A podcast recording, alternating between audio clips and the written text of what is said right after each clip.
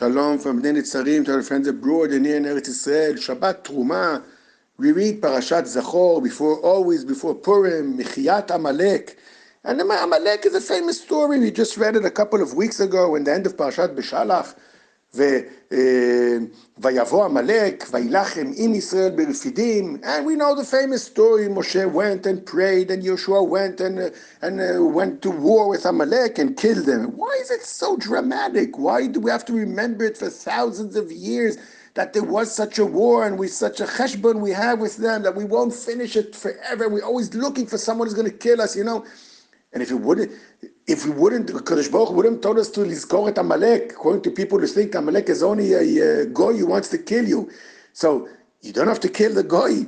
You don't have a bala ugechash kem You need a special tzivui, machoim chet Amalek. We know every goy is coming to kill us. We have Baruch Hashem army, we have Tzahal, we have good commanders, we have uh, mefakdim, we have a Ramatkal. He'll deal with them. Why is this such a dramatic thing to, to remember all the time? Now, that, what we read tomorrow in Parashat Zachor is from many parashot ahead. It's from Sof Parashat Ki Tetze.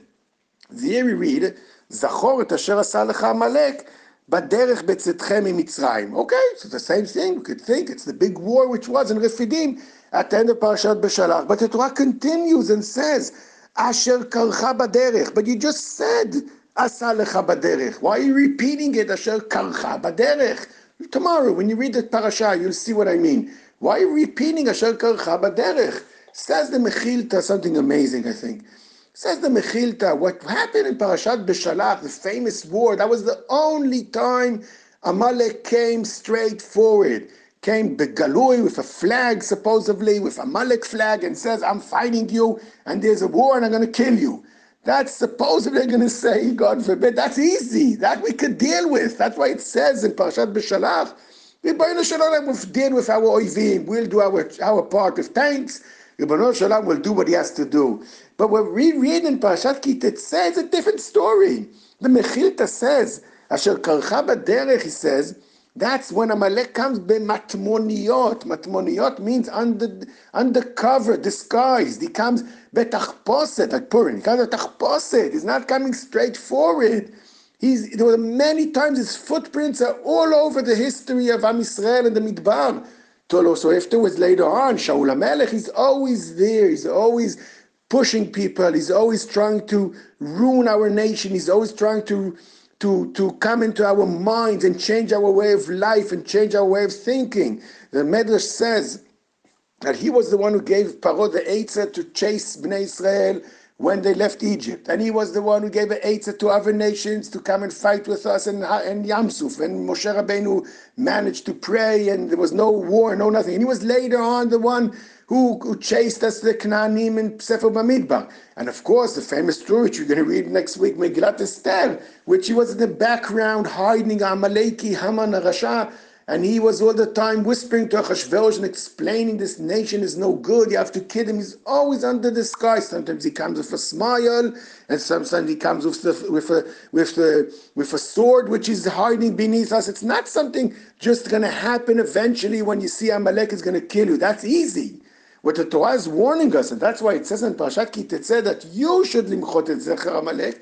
You have to remember all the time that they come under disguise, that they don't come straight forward, and then they come to you with a hug, and they come to you with a smile and the BDS and all kind of nice people who want, oh yeah, I want to want to give good to Am Israel. Yeah, just just just do this and just do that, and especially in way of thinking, all kind of new ways of of of, of uh, like they say in Hebrew, right?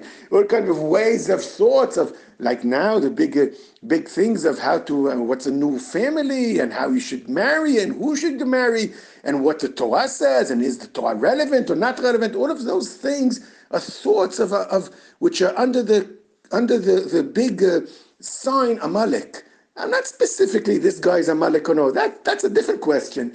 But the thoughts of Amalek, the thoughts which come to say that under disguise we're going to try and cause you not to be what Ribono Shel Olam wants you to be. And not to listen to the Torah, that's what Torah is telling us. You have to be very careful from that Amalek, from the Amalek which comes bematmoniot. And that's why we mention it every year. That eventually would also fight a war against Amalek.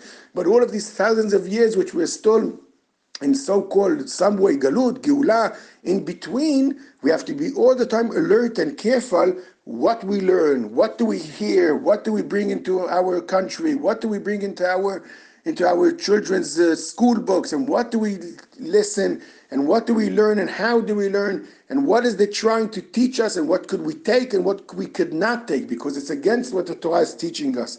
May you all have a Shabbat Shalom and Bezrat Hashem.